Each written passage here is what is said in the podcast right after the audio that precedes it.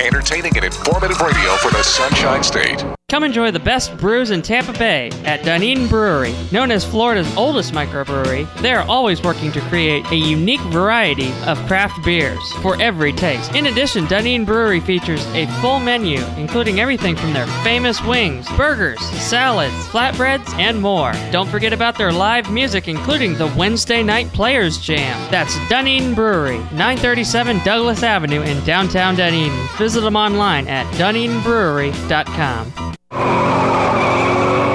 You may be owed some money. After 911 and 411, call 541. That's 727 541 1741. Call Gulfstream Motorsports for a diminished value report. Due to my 28 years' experience in the auto salvage business, I'm very good with wrecks. So if your car's been involved in a wreck, call me for a diminished value report. Call 727 541 1741. You may be owed some money for the lost value of your repaired vehicle. And visit us at GulfstreamMotorsports.com. In 1947, Ferdinand Porsche and his son Ferry constructed the car that would make their family name iconic, the 356. A legend was born. The revolutionary new model was a top performer on the racetrack and the commercial market. Once the 356 had made it, explains former sports car star Jurgen Barth, they went up to the next level, and that was sports cars, which include the 550 Spider. The Spider was itself inspired by the Glöckler Porsche, built by Frankfurt VW dealer Walter Glöckler. The Porsche powered independent construction was a three time winner of the German Sports Car Championships. Porsche's own engineers envisaged the 550 Spider as the perfect aerodynamic racing car, ultra light and with minimal drag, just like the wing of a plane. The slim, low body was reduced to a streamlined cladding of the engine and chassis. The engineers adopted the front suspension, steering, wheels, and brakes from the Porsche 356. The Spider's pounding heart was the Fuhrmann engine. It had four camshafts and eight spark plugs distributed across four cylinders. The air cooled Boxer engine generated a respectable 110 horsepower from its modest 1.5 liter displacement. The Carrera Panamericana in Mexico. 1954 was chosen as the stage to demonstrate the new Porsche's power. The makers were lacking funds to finance entry in the race, so Racing Department Chief Huschke von Hanstein turned the open road rally into a runway. Huschke von Hanstein found an inventive way of funding the 550 Spider's first competitive action, explains 70s Porsche star Jurgen Barth. The first factory cars he sent across the Atlantic were sold immediately after competition. In the Panamericana's case, that helped to finance the transportation and logistics costs. And Huschke, the racing baron as he was called, also came up with the idea of painting the logos of two big money sponsors on a Spider, a first in the motorsports world. The little 550 Spiders finished in the high profile third and fourth spots, beaten only by two 12 cylinder Ferraris. Plus, the Spider drove in a commanding victory in its class. Umberto Maglioli took to the wheel of the new Porsche 550 at the 1956 Targa Florio. He trounced the competition winning almost 15 minutes ahead of the rest. It was the Spider's first overall victory at a major international race. Porsche's many successes on the track back then with the 356 and 550 had a direct impact on the sales of its commercial models. It was the best marketing tool Porsche could have found. Marketing Tool, Porsche eigentlich aussuchen konnte, um ihre Autos zu promoten. The Porsche 550 joined in the official sales program. All that performance and prestige, and it immediately became a hit among the rich and the famous.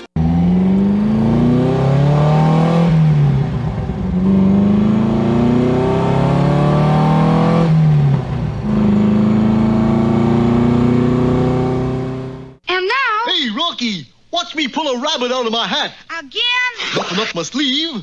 Presto! No doubt about it. I gotta get another hat. now here's something we hope you'll really like. Hi, everybody. It's Derek Bell, the five time Le Mans winner, three time Daytona 24 hour winner, two time World Sports Car Champion. You're listening to Nostalgic Radio and Cars.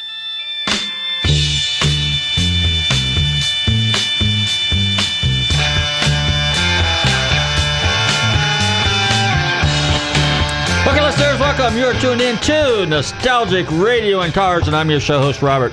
Run your computers and Google TanTalk1340.com, and you can see us live Christmas Eve downtown at the Tan Talk Radio studio in Clearwater. Don't forget to check out our website, if, and if you've missed any of our past shows, don't forget to check out our archive page, Nostalgic Radio and Cars, or just simply Google Nostalgic Radio and Cars. Good evening, everybody.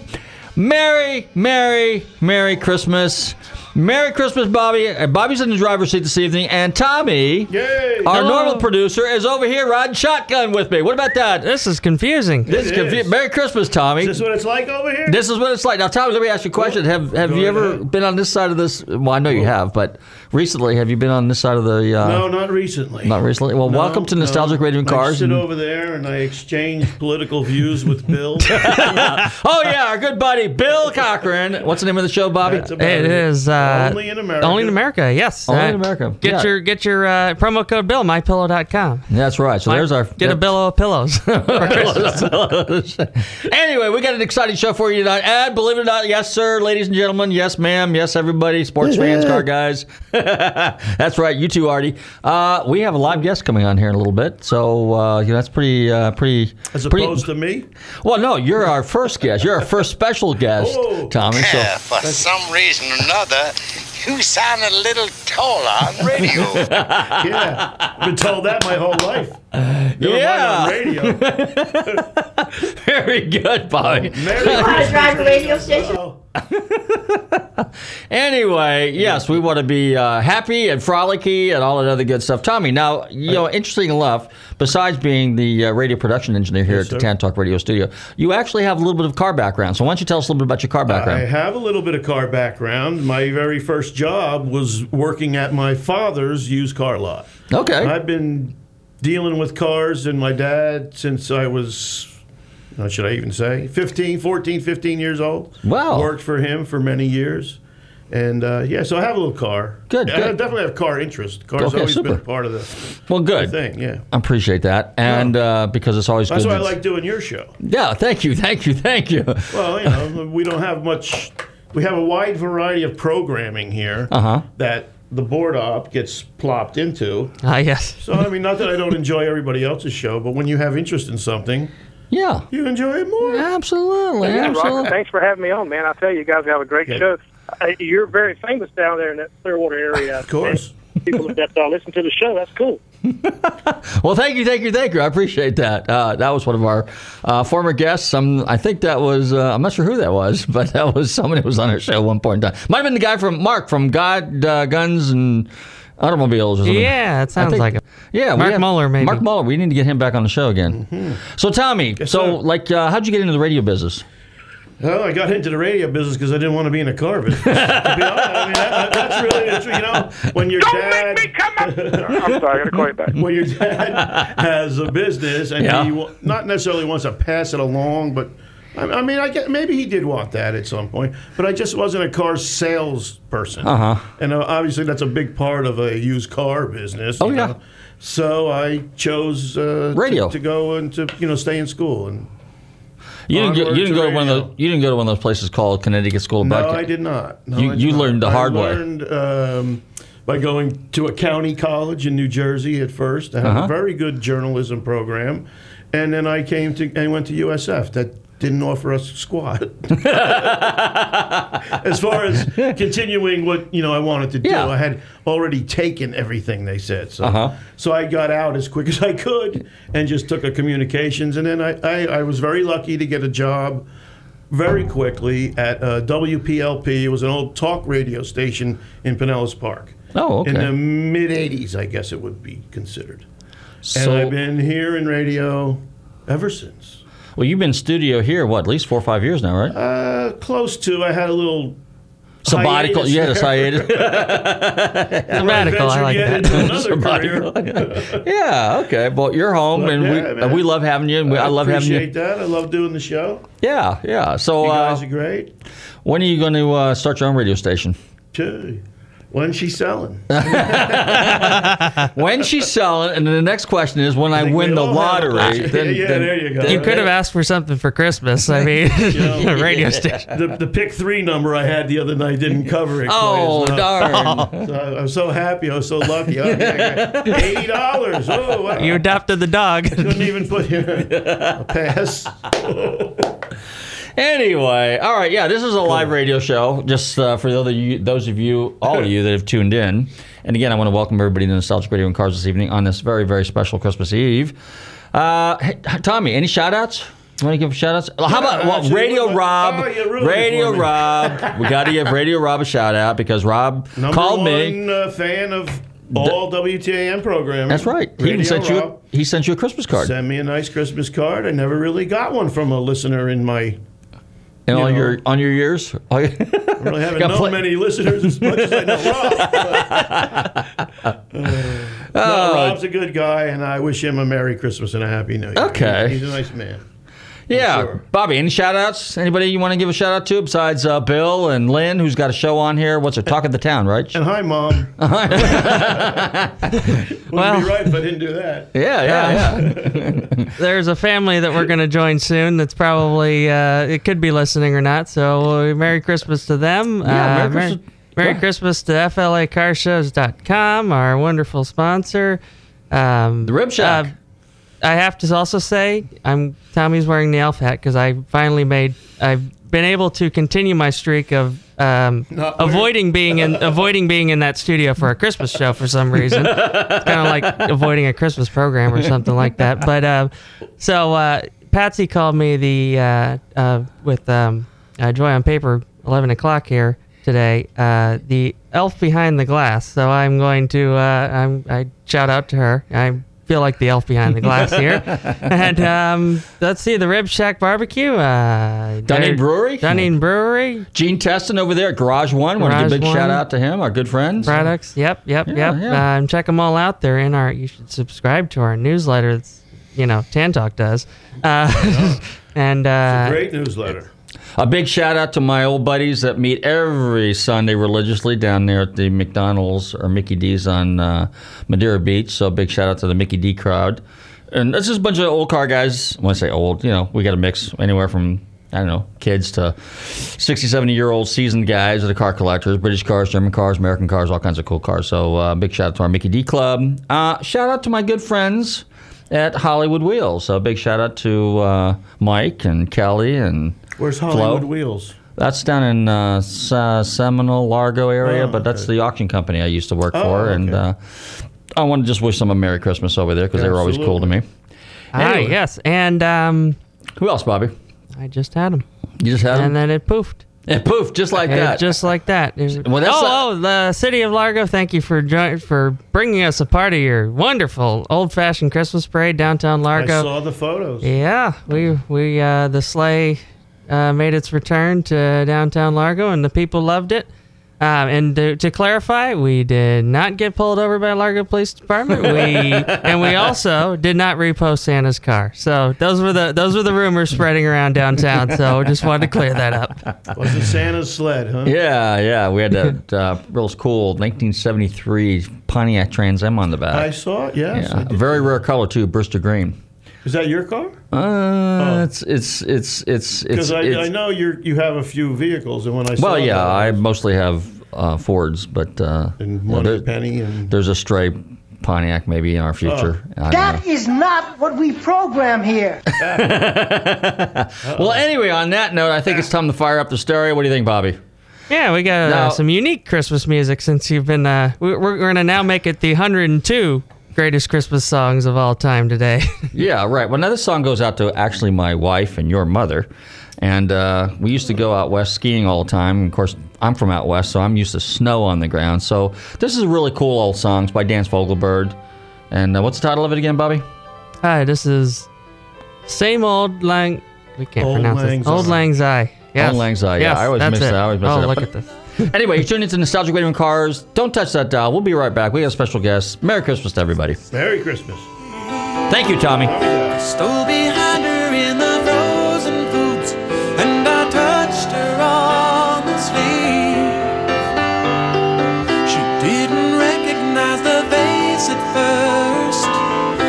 then her eyes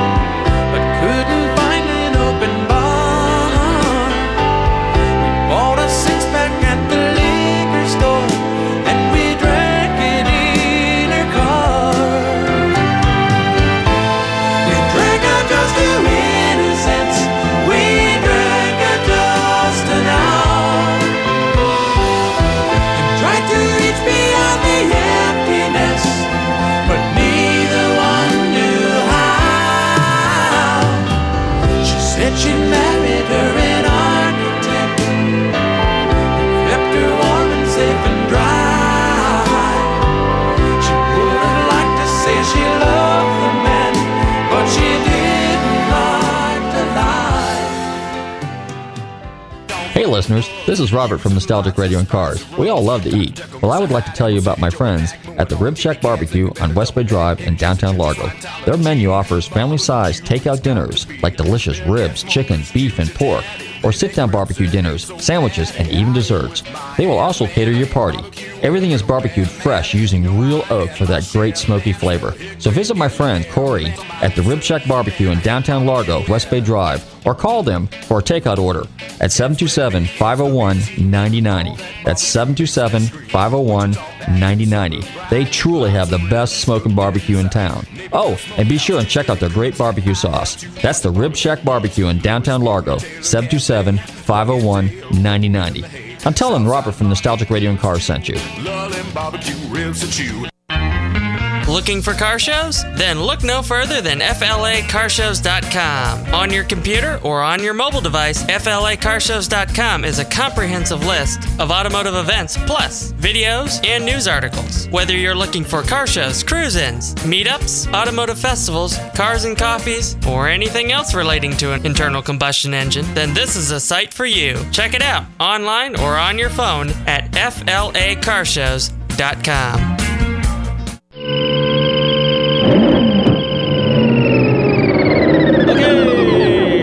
Okay, we're back and you're tuning into Nostalgic Radio Cars. Merry Christmas, everybody. You know who else we need to give a big shout out to? Tim up there, Tim's Performance Center in Tarpon Springs. Ah, What do you think? yes, Verona Place. Yeah, so Tim's a good old boy, good friend of ours. Uh, I'll let it slide. He's a Chevy guy, but hey, look, we uh, both like Fords. That's a good thing. So, and he used to have a Torino back in the day.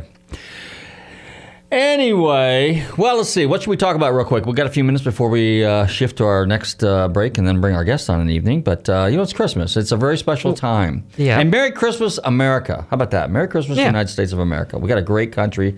Next year promises to be a really, really good year. We're all looking forward to that. New Year's is right around the corner. We are doing a New Year's Eve show. Yes, so yes, the New Year's special on uh, New Year's Eve, the 31st. Don't forget, be here again. Uh, we won't have all the pretty lights, but we'll we'll you'll have us, and uh, that's that's the important part. So, um, you know, once we've uh, eaten all your milk and cookies you left out by the radio.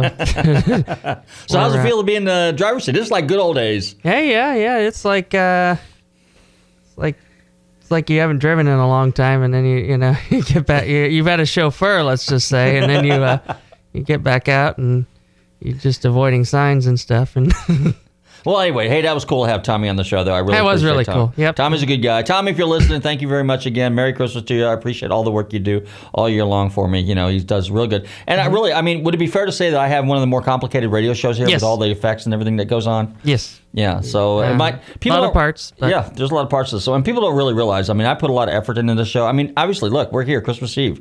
We have only missed two shows, I think, in the entire nine and a half years that we've been live on the air, and that's only because we were out of town and we ran reruns. because they said so. And then after that, I got smart and I said, you know what? The heck with reruns. Let's just do live shows when I'm on the road, and that's uh, we've been doing it ever since. So And one of those we pre-recorded. I want to say. one might have been pre-recorded. Yeah, there might. Yeah. So But- it was a new show technically. Yeah. Um, FLA Car Show Minute, Bobby. You want to shout that out real quick? Absolutely. Central Florida, West Florida, South Florida, all over Florida, FLAcarshows.com. Thank you for hanging in with us this whole year here um, and beyond. And uh, it's the place to go, FLAcarshows.com. We're getting into another part two of the big car show season, and it is your go to place. for anything and all cars, Florida. Now, what's coming up here? Mecum auction starts January 2nd, 14 days, roughly, I think. 4,000 cars, but the big deal, the big deal is the Bullet Mustang will be for sale, will be auctioned off. So uh, I'm trying to encourage everybody to go over there. We might even caravan people over there. Scottsdale Collector Car Week, that's coming up.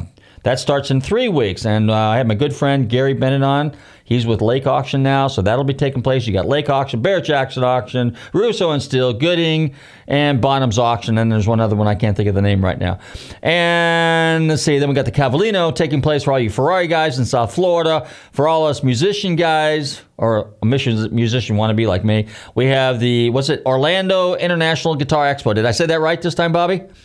Yes, yes, Orlando International Guitar and Music Expo. Yeah, that's it. And then, of course, Boca Concourse is coming up. Uh, we've got the Daytona 24 Hour races coming up. We got the, uh, let's see what else is coming up. We have, uh, oh, and Amelia Island is coming up, but that'll be in March. So we'll kind of clue you in as this stuff goes on. But this January is a pretty busy month. And the first Sunday of every month, and that'll be in a couple weeks, will be the Sumter County's Fairground. Now, on that note, I think Bobby's going to cue off to another song. We're going to get our guests on and stick around because this gentleman is really, really, really interesting. Although I do want to say one more thing. Sure. We will give you we will give you more information at the New Year's show, but we are going into the tenth year of this wonderful show here on the Tan Talk Radio Network, and uh, there's going to be a lot of a lot of cool stuff going on Next year, that's right. Yep, next year.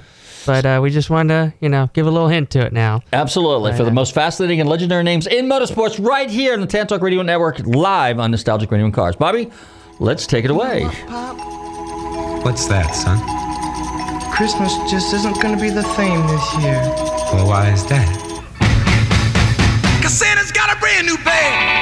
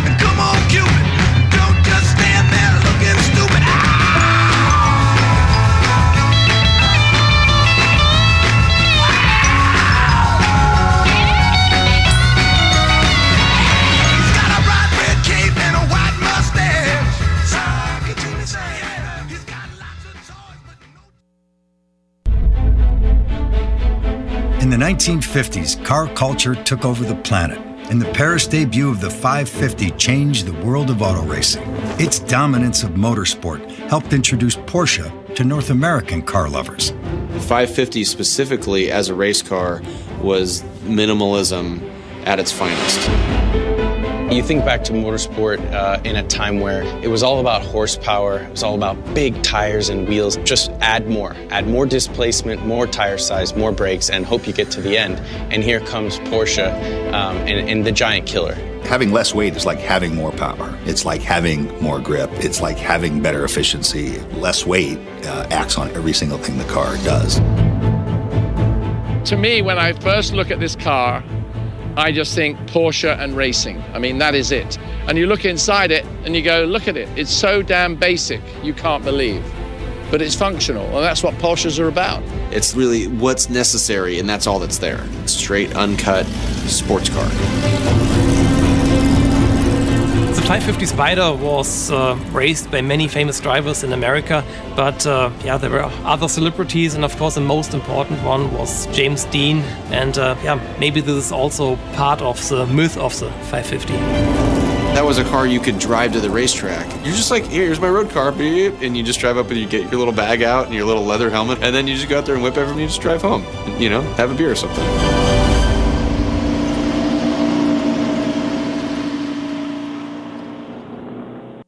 Das ist Jochen Mass, hallo. Und Sie hören Nostalgic, Radio und Autos. Wunderbar. Okay, we're back. Yes, thank you, uh, Jochen Mass, who uh, most notoriously drove Porsches back in the day, along with uh, Jurgen Barth and some of the other notorious German drivers.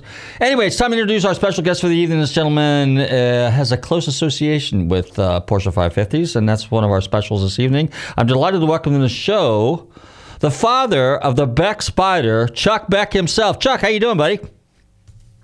Oh, doing great. So, how things up in Atlanta? What kind of weather you guys got up there? You don't have any snow on the ground yet, do you?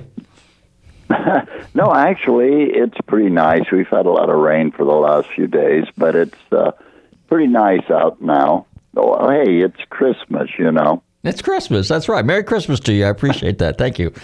Um, let's go ahead. Let's start from the beginning. You're a car guy. Uh, you actually you're a native Floridian. I did not know that until we talked about this the other day. You grew up in Pensacola. So uh, why don't you give us a little background on yourself and familiarize our listeners with who you are? Well, I uh, grew up in Pensacola, as you said. I went off in the Air Force in the first of '55 and uh, uh, wound up on the West Coast in 58 or 57 actually. Uh, got out of the Air Force, went to work for the local VW Porsche dealer. I had had a couple of VWs prior to that, and uh, I just sort of been with the VW Porsche thing for the last 60 or 70 years or whatever it's been. Now, the uh, you you were you you didn't really start racing or anything like that, but you got it kind of involved with the racing scene, and that was what once you relocated to Southern California. Well, my dad, as most guys in the South, messed around circle track racing a little Oh. bit. Uh, I always uh, leaned toward the sports cars, and uh, uh, you know, going to work for a Porsche dealer, it sort of went in that direction, and uh, was fortunate enough to work for some dealers that did some racing, and uh, uh, worked for uh, the distributor for Triumph, and we raced those, and then later raced Porsches, and uh, you know, in other words, all through the '60s, basically playing with race cars, and uh, just never got over it. Well, tell us this too. This is kind of interesting because you worked in a Porsche dealership. What in the early fifties or mid fifties? Then mid to late fifties, or was it earlier than that? I went to work there in '58. What was Porsche like? So, in other words, a lot. I grew up in Northern California, and we were in a small town, and the Volkswagen dealership had Porsches. So they might have had ten Volkswagens on the lot, but they might have had two Porsches there. What was it like for the dealership that you worked in? I mean, did people really kind of was Porsche getting kind of like growing? Was it a big deal? And how many cars did you have on the lot? And what was the enthusiasm like? I think we typically kept about two Porsches in stock, and uh, whatever our monthly allotment of Volkswagens was. Of course, at that point, we sold everything we could get. Um, at a sales meeting for Volkswagen, I heard something that sort of, you know, impressed me uh, for my production, etc. They said, manufacture one less car than you can sell.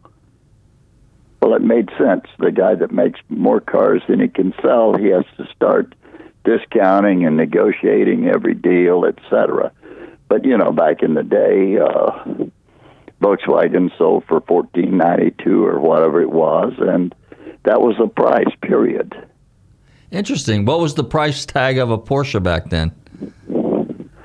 Uh, they had a Super Coupe on the showroom floor, Rudge knockoff wheels, uh, sunroof, pretty well loaded. It was forty two hundred bucks, and I tried to get the owner of the business to discount it to me since I was an employee, et cetera, et cetera. And uh, he wouldn't discount the thing a nickel. So I went down the street and bought a '59 Chevy Impala for twenty nine hundred bucks. so that gives you some idea of, you know, the price of the things in real money. Interesting, interesting. So, what was the name of the dealership, and were they involved in any racing? I mean, you're on Pensacola, so obviously Brundage was on the other side on Jacksonville, and they were messing around with Porsches. But uh, did there was there any race cars or any dealerships involved with racing in Pensacola? Well, well, when I went to work for Baron Monroe there in San Bernardino, uh, we had a salesman uh, that raced uh, Ducati motorcycles and was involved in somebody's Porsche race car. This wasn't a 550; it was just a coupe. And uh, but the the company directly, no, they weren't involved. Okay. And I returned to Pensacola in '61 for a couple of years. I went to work for uh, Gerard Motors. They were in the importer of Triumph and Peugeot and Renault and a whole bunch of cars. So we had uh, Triumphs, we had one Ace Bristol, uh, uh, some Renaults. In other words, a pretty well full fleet of cars that we raced. Interesting. Now, what tracks that you participated in? I mean, in the 50s and early 60s, they were still racing on a lot of, uh, let's say, military bases, Air Force bases. Um, obviously, Road Atlanta. Well, I don't even know. Was Road Atlanta around back then in the 50s? No, I don't think so. Uh, well, on the West Coast, you know, we had Riverside, Okay. uh, Paramount Ranch. Um, they actually raced on the Pomona Fairground there. Um, and uh, Willow Springs, uh, I never was up there, but I think it came along somewhere around that period. Okay. But Riverside was the big track. Now, you yourself, did you do any racing, or were you more or less like into the the mechanic and support side of, of, of race cars? Oh, I've done some driving, but mostly I've been involved in building or prepping. Okay. Now you were telling me too that when you were at the uh, at, when in the Air Force, you kind of learned a lot of your trade there because there was a lot of uh, um, you know with aircraft aerodynamics, uh, wing development, things like that. So tell us a little bit about that and how that kind of helped you along. Well, they had, uh, you know, schools always had something going on, and uh, rather than going to the local bar and hanging out, I uh, chose to go and do this. And even though I don't have any formal education, I probably have more time studying stuff like that than most kids, and uh, because it was something I was interested in, you know, uh, and. Uh, that's kind of the way I spent my spare time when I was in the military. Okay. So let's fast forward. Let's go into the mid 60s in California. You actually worked, and I did not know this, you worked for Carroll Shelby, and you were part of the GT40 program. And with the movie that just came out, did you get a chance to see it, by the way? Yeah, uh, my family insisted we go see the thing. Insisted. Uh, okay. actually, uh, actually, uh, we sold them four cars that was in the movie. Did you really? Yeah, they they bought two of our 904s, one of the 550s, and the Speedster that uh, uh, Shelby was driving in the beginning was one of our cars.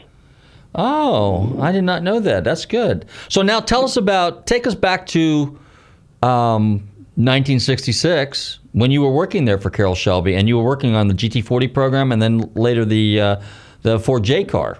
So tell us a little bit about those cars. What was that like? Well, it was one of those things where um, I got offered a chance to go down and interview, got hired, and uh, worked directly for Phil Remington, actually, who was the brains behind all of that. And uh, you know, it was it was for a car nut. How much better can it be? We had all this money behind us. We were going to Europe, going to kick Ferrari and Porsche's butt, and managed to do it. Uh, so, uh, you know, it was a great time. It didn't pay much money, but you know, it was a great time. What was your actual function? I mean, what did you actually have to do in the in the day? I mean, if you worked with uh, with Phil Remington, obviously he was like their uh, chief engineer, if you will. I mean, he wasn't actually an engineer, but he was just like their their chief guy that uh, made everything happen there, in the in the magic department. Right. Well, one day you're welding suspension, the next day you're riveting something together or putting some fiberglass together, or in other words, whatever needed being doing in building race cars, that's what we did. What was it like working for Carroll Shelby? What was the mood like? I mean, was everybody was there a strong camaraderie within the organization? Well, uh, see, we had a, a we were isolated in a fenced-in area in the middle of the facility, and uh, I think there was maybe 15, 16 of us guys that worked in there. Mm-hmm. And in that bunch, uh, yeah, it, we were all just about getting it done. You know, uh, we didn't have any of this petty, you know, he said, we said, we said stuff. It was let's get the damn thing done and uh, you know get some race cars that's capable of doing the job. Did you um, get a chance to interact with Ken Miles at all? I met Ken uh, before. See, I went to work just shortly after he he got killed. Oh. I'd met him before at the races there around Southern California. Okay. Didn't really know him. I mean, you know, I'd met him, but that was it. So then you were actually on the Mark on the J car project, which was basically the forerunner to the Mark IV, the long the long bodied uh, uh, GT40. Then right? Okay. Yeah, well, the Mark IV that won Le Mans '67. Right. I put the body extension zone down under the door, put the windows in it, uh, put the bubble on the roof. You know, like I say, one day you're welding suspension, and the next day you're riveting parts on or gluing the body together. It, it, you know, you didn't have a specialty per se. You did whatever they needed. Okay, so you actually worked on Dan Gurney's car if you put the bubble in it, right? Yeah. Okay. Did you get a chance to meet Dan Gurney back in the day then too? Oh yeah. Okay. Interesting. Um, so then you left, and then you got involved with uh, Trans Am Racing. Tell us a little bit about that. Well, when Ford pulled the money back after Mans, you know, the project was over. Mm-hmm. Um, I actually got hired by Hooker, uh, you know, Hooker Headers to Uh-huh. design an off-road race car, and uh, Buddy and myself, uh, we had a chance to buy one of the uh, Mustang, you know, actual factory race cars, one of the acid dip cars Oh. for a couple of grand. And uh, after driving the thing, we chose to go and buy a Camaro Def Strip car and make a Trans Am car. Ran that the end of 67, 68. Uh, I wound up uh, finishing what I was doing there with Hooker, and we started a company called Funco, uh, making off-road race cars. In 68, 69, I sold out of Funco, bought a T160 Lola, went Can-Am racing, and uh, figured out pretty quick I neither had the wallet or the hair to be a Can-Am racer, you know. uh, so, uh, yeah, I, you, you spend fifty thousand dollars on a race car, and you're living in a fifteen thousand dollar house that you're making payments on it. It doesn't make a lot of sense. No, no, no. Uh, economics are off there. So then what happened? Well, after that, I sort of stayed away from racing, and you know, over the years after that, yeah, I'll go to the track, I'll play. I've built, you know, helped my son build cars, helped friends own projects and stuff, but just, you know, it, it became a hobby. Nothing, nothing that uh, I'm going to go and sell my home and and go and hawk for like I used to be. All right, let's go fast forward. Let's talk about the infamous, the car that you're most recognized for, the Beck Spider. Tell us how the Beck Spider came to be. Well, in the late uh, 70s, uh, I had done some aircraft stuff and this, that, and the other, and I decided that I was going to reproduce the Porsche 904. Well, I set out to find a car that I could splash to help get the project going, and uh, didn't have any luck. Found a guy with a 910 that needed rebodying, and we did that. And it turns out that one of the 910 customers had a 550, and you know, jokingly one day I said, "Hey, I'm gonna take your car and make some molds from it and make a car." And he threatened to do bad things to me if I touched his car. Well, he saw how the 910 was coming out, so he brought the car over and I splashed it and made one for myself. And uh, some magazine guy saw it one day and, oh, you have a 550. I said, well, it's a fake. It's not real. And uh, he asked to borrow it, take it out, and drive it around. And it wound up on the cover of uh, one of the kit car books. And next thing you know, I had to put a second phone line in and hire a secretary. And the rest of it's history. you know, we we've been back ordered on cars for the last thirty years or whatever it's been. You know. Wow. Um, how many how many uh, Beck spiders have been built now total since the and you started this when early '80s, right? Eighty three, the first car rolled, Okay. and uh, yeah, we're pushing three thousand cars. That's a lot of cars. Um, that's a lot of cars. Uh, in the mid 60s or mid 80s, we went to Brazil with the project because most of the components on the original car were VW Beetle. You know, there wasn't a Porsche Spider rear axle; it was a VW Beetle rear axle, and uh, the uh, factory in Brazil was still manufacturing Beetles. So we went down and uh, uh, set up a deal with the factory to get components and basically reproduce the car fairly accurate. The car is actually two inches longer to give a little more cockpit room. Uh, front suspension is the ball joint Volkswagen instead of the Kingpin, so it's a little smoother operating. Rear suspension is pretty well identical to the original 550, so it looks, acts, handles like a Porsche 550 you know, and I've told people over the years if you're expecting something with roll up windows and an automatic air conditioning, this is not your car. This is a basic mid 50s sports race car. And, uh, you know, fortunately, we have people out there who appreciate something like that. So we've sold quite a few of them over the years. Amazing. Now you are indirectly. Are you still involved with the company, or indirectly involved with the company, or how does that work today? Uh, not not really. I sold the operation to a friend of mine, and uh, he and his son, and actually my son, are uh, building the cars now. I don't know. They got twelve or fifteen guys in the shop. Uh, about the only thing I do now is develop new product. I just finished a 356C coupe for them, the tooling Uh-huh. and got the first uh, car together for them, and uh, um, you know, so they're setting off to produce the things, but they're doing the Speedster, the Spider, the 904, and now the Coupe. Okay. Now let me ask you this. I want to digress for a second. You somehow along the way became good friends with Rick Titus, who is the son of the legendary uh, Jerry Titus, who actually raced for Carroll Shelby and then later uh, Pontiac, I think, for Herb Adams back in the day in Trans Am. And so you and and Rick kind of got together. He does a radio show slash podcast out in California, but you guys concocted this crazy little car back in the uh, uh, late '80s, early '90s. It's called the Shogun, and I remember reading about that. Why don't you tell us about the Shogun? Well, I had met Rick back in the early 80s. Uh, he was working for, I don't remember which, but one of the books at the time.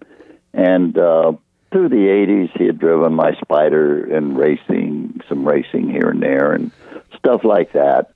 Um, but uh, somewhere in the, I guess it was, was 89, uh, through Rick, I borrowed a SHO Taurus from their press fleet for Christmas because I didn't have a sedan and I needed to haul my mom around. Anyway, uh, we got to, he had been to Europe driving the RS 200 rally car.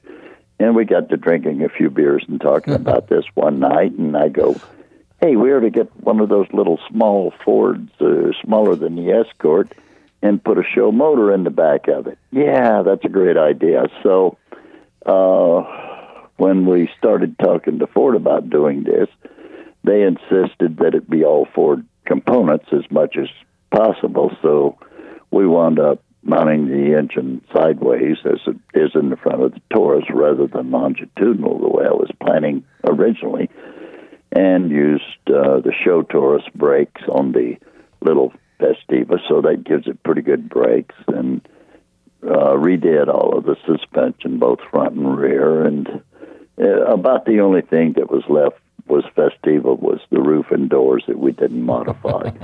so uh, you wound up with a 2,200 pound a little pocket rocket, and I think the best the car ever did when we were playing with it was a high 12 second quarter mile, uh, and the thing would run 150 miles an hour, the little ugly box. So at the time in 1990, that made it a pretty serious car.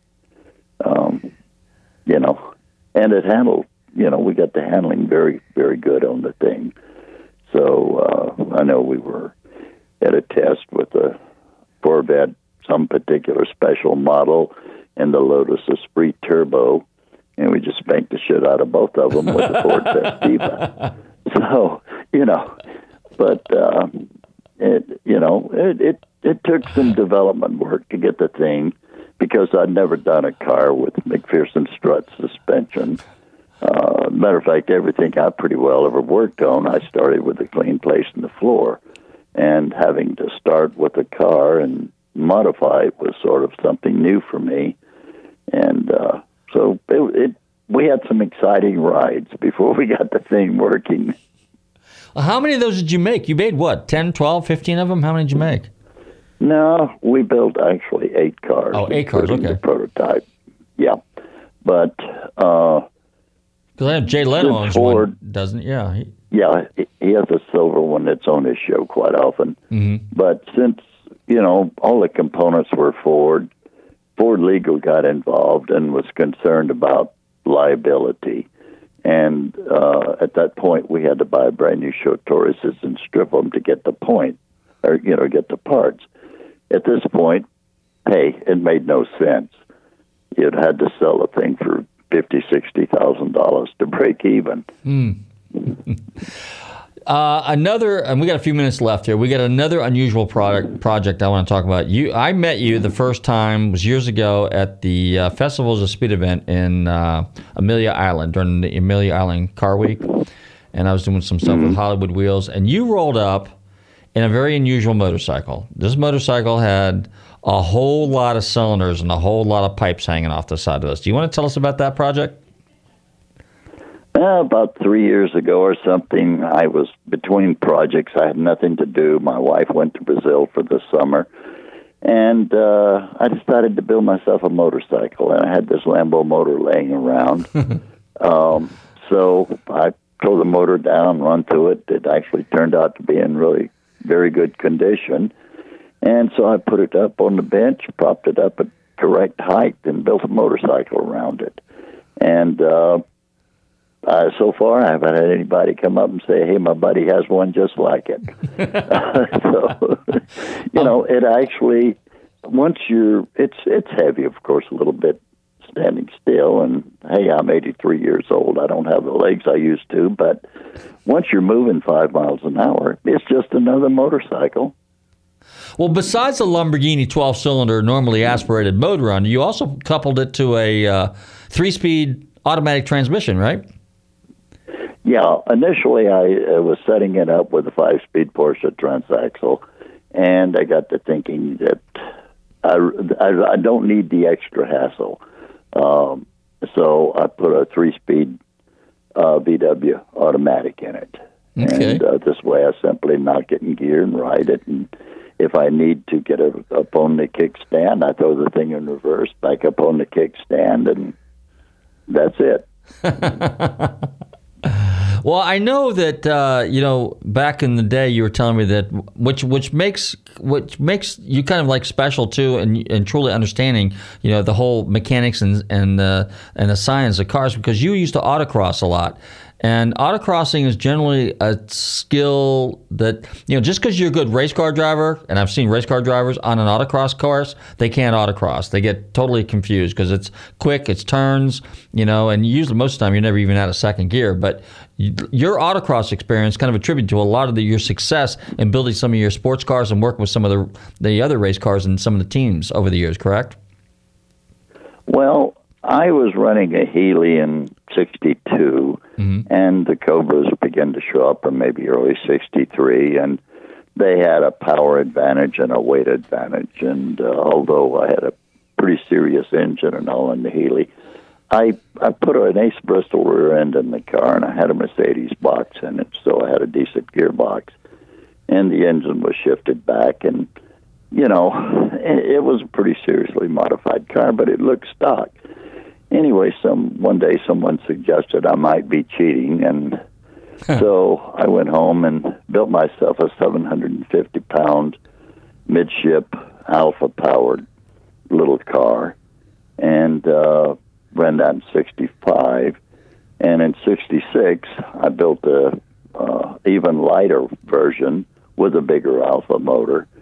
And my wife took my '65 car and and run the uh, won the state championship with it in '66. I'd started flying and I didn't make all of the events, so my wife went and won state championship with my last year's car. So they were pretty serious toys. Interesting.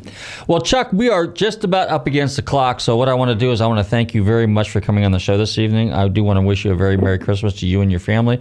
And if people want to find out more about you, how do they go about doing? it? I know you have some social media out there. It's uh, is it Chuck Beck Facebook? You have a Facebook page? Uh, well, let's see. We have something at Chuck Beck, uh, uh, Chuck Beck at MSN.com. Okay.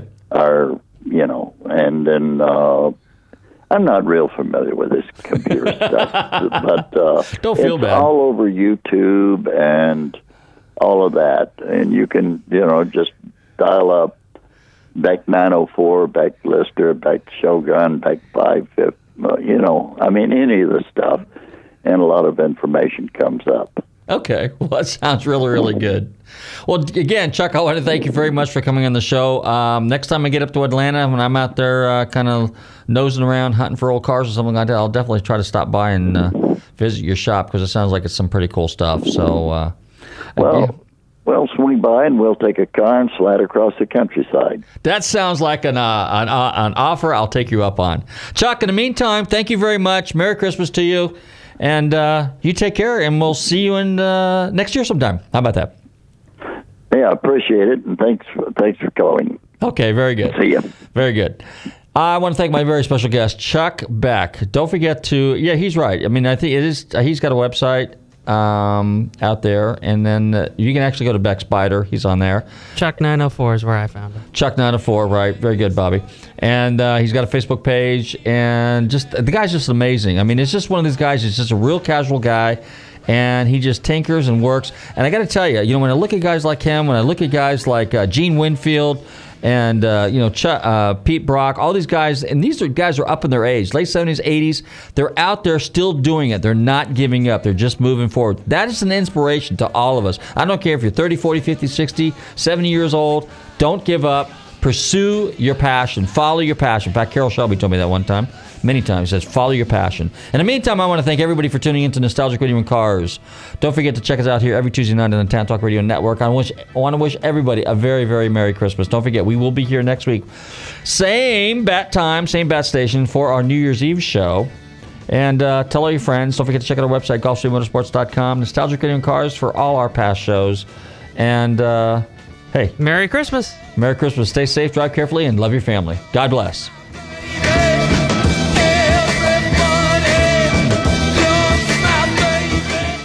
Merry Christmas, you filthy animal. And a Happy New Year. I'll tell Santa Claus on you. WTAN, Clearwater. FM 106.1. WDCF, Dade City. FM 102.3. WZHR, Zephyrhills. FM 104.3. Listen.